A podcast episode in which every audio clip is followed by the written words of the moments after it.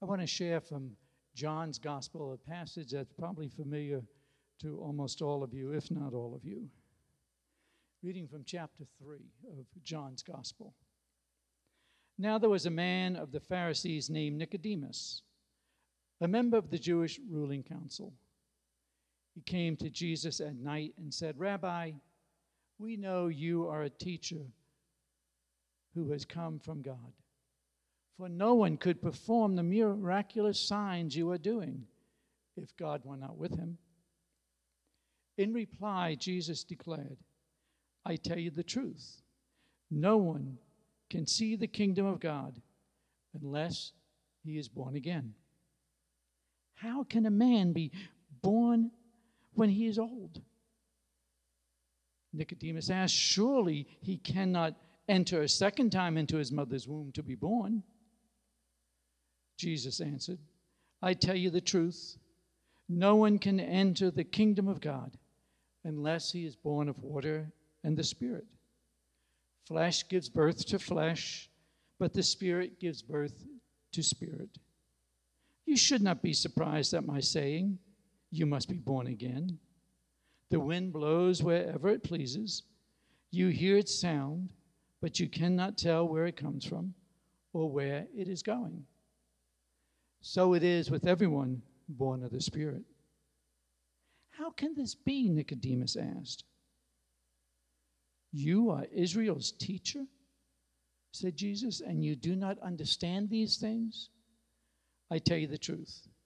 We speak of what we know, and we testify to what we have seen, but still you people do not accept our testimony. I have spoken to you of earthly things, and you do not believe. How then will you believe if I speak of heavenly things? No one has ever gone into heaven except the one who has come from heaven, the Son of Man. Just as Moses lifted up the snake in the desert, so the Son of Man must be lifted up, that everyone who believes in him may have eternal life. For God so loved the world that he gave his only Son that whoever believes in him should not perish, but have eternal life. For God did not send his Son into the world to condemn the world, but to save the world through him.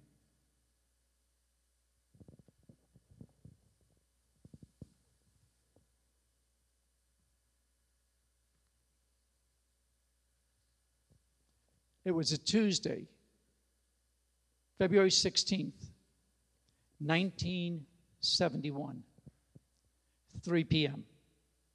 My wife Barbara and I, along with our 19 month old son Jeff, were ushered into the judge's chambers. It was time for us to sign the papers of adoption for our first son. He had been placed with us early June 1970. Now, some of the details of that day are a little blurry with the passing of time. But some of it is as clear as it happened yesterday. Now, I don't remember the judge's name, but I do remember his question. It was a very interesting question. Mr. Stinson, do you promise to see Jeffrey as your son with all the rights and privileges that implies? Will you include him in your will and treat him as though your wife had given birth to him? Amazing questions. My response was immediate and without hesitation Absolutely, Your Honor. And so papers were signed. Barbara and I walked out of the courthouse, each holding hands with our son. It was a new beginning for Jeff. It was a new beginning for Barbara. It was a new beginning for me. It was as though we had been born anew into a family of three. The following March, Barbara gave birth to our second son, Matt. We were contacted by the same agency several years later. It was the same agency that assisted us in adopting Jeff. I was not home at the time, I was at a meeting 40 miles away. Barbara called to share with me the phone call we had just received. Would we be willing to adopt a little girl? And she informed me that she had said yes. And that was it. We were going to be a family, a family now of five. And the day came when Jeff and Barbara and I and Matt began the process of going down to pick up our new daughter. And as we were walking in, I must have had a strange look on my face because Barbara said to me, What's wrong? I said, Nothing. Nothing's wrong. But I'm just wondering. We don't know if she's white or black, Asian or American. We never asked. And Barbara simply said, Let's go find out. And that's what we did. We entered as a family of four, came out with our daughter Jenny, making us a family of five again. It was as though we had been born anew. Five years later, Barbara gave birth to our youngest daughter, Emily, making us a family of six. Four children, each one coming to us in different ways, but each of them a child of ours just the same. Each of them was our heir. Nicodemus, the leader of the Pharisees, a sect of Jews who faithfully sought to keep the law. Nicodemus comes to Jesus at night. Now, we don't know why he came at night. Some think maybe he did so because he was afraid of the other Pharisees being upset that he went to see this renegade Jesus.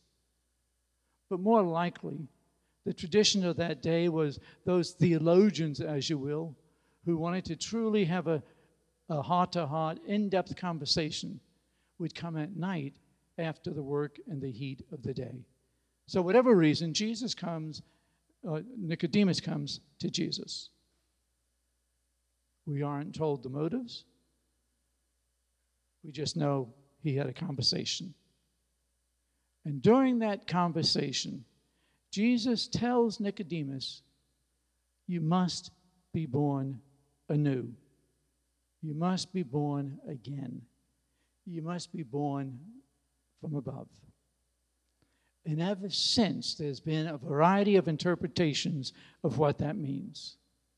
And I think that one of the possible reasons that Nicodemus had difficulty understanding Jesus was the result of his being a Pharisee, someone who was used to thinking in terms of black and white, right or wrong, someone who took another, another person's words literally. And it seems to me that Nicodemus is like many of the people in the churches today, unable to distinguish when Jesus was stating an absolute fact or when he was telling a parable or using a metaphor. That got Nicodemus into great difficulty, and it does the same to us. Yet the Bible is filled with metaphors, with parables, with allusions. The Apostle Paul, who is said to have written over two thirds of the New Testament, was a master of using metaphors. One in particular comes from the, his letters to the Romans in chapter 8. It is that passage where Paul describes Christians as heirs of God, children adopted by God as his own. Listen to what he said. For all who are led by the Spirit of God are children of God. For you did not receive a spirit of slavery to fall back into fear, but you have received a spirit of adoption. When we cry, Abba, Father, it is the very Spirit bearing witness with our spirit that we are children of God. And if children of God, then heirs of God and joint heirs with Christ. If in fact we suffer with him, so that we may be glorified with him. Nicodemus was thinking in physical and human terms. Jesus was speaking in spiritual and divine terms. Nicodemus just couldn't comprehend how he could possibly get back into his mother's womb in order to be reborn. That wasn't the kind of rebirth Jesus was speaking about. Jesus was speaking about the wondrously new way God was working in his life. And if Nicodemus accepted that, God would be making him into a new person also. That, my friends, is what I believe is what Jesus was speaking about. Not some strange, out of body experience, not some unreal experience that everyone has to duplicate in order to be a Christian. No, Jesus was telling his night visitor that the Spirit of God is able to take us and enable us to grow into new people, to become what we are not yet, to be adopted by God and treated as one of God's own. Now, they were walking out of the courtroom after the adoption papers were signed. And Bob, the father, was relieved that the entire process was finally over. It's a long process. And as he was walking out with his wife and his new son, he said, Let's go and get some pizza and celebrate. They both reached down and took the hands of their 10 year old Andy. And Andy looked up and said, Can we go to Chuck E. Cheese, Dad? And it wasn't the question that stopped Bob. He had loved Andy since they received him as a foster child three years before. They knew they wanted to adopt him. But Bob was caught off guard and he said, Andy, you have always called me Bob from the very first day we brought you home. I know, said Andy, but it's different now. I always wanted to call you Dad, but I didn't think it was right or that I should until today. Why? What difference does today make? You know I've always loved you. Yes, I know. But today, you gave me your name. And I'm going to call you Dad from now on, if that's okay with you. And Bob could not respond for the tears running down his eyes. And I suspect that Nicodemus, and Joseph of Arimathea, as they were carrying all of those pounds of myrrh and aloes to prepare the body of Jesus for burial, there must have been a tear running down the face of God who saw both of these men as his sons. We don't know what happened to Joseph of, of Arimathea. We don't know what happened to Nicodemus after the resurrection. But I suspect that from the way they cared for Jesus at his death, that they must have become aware of just who this Jesus was. They realized that they had been born anew. They too had their lives changed, and they would never again be the same as it was before they encountered Jesus. To be born anew, says Paul, is to become what God intends you to be.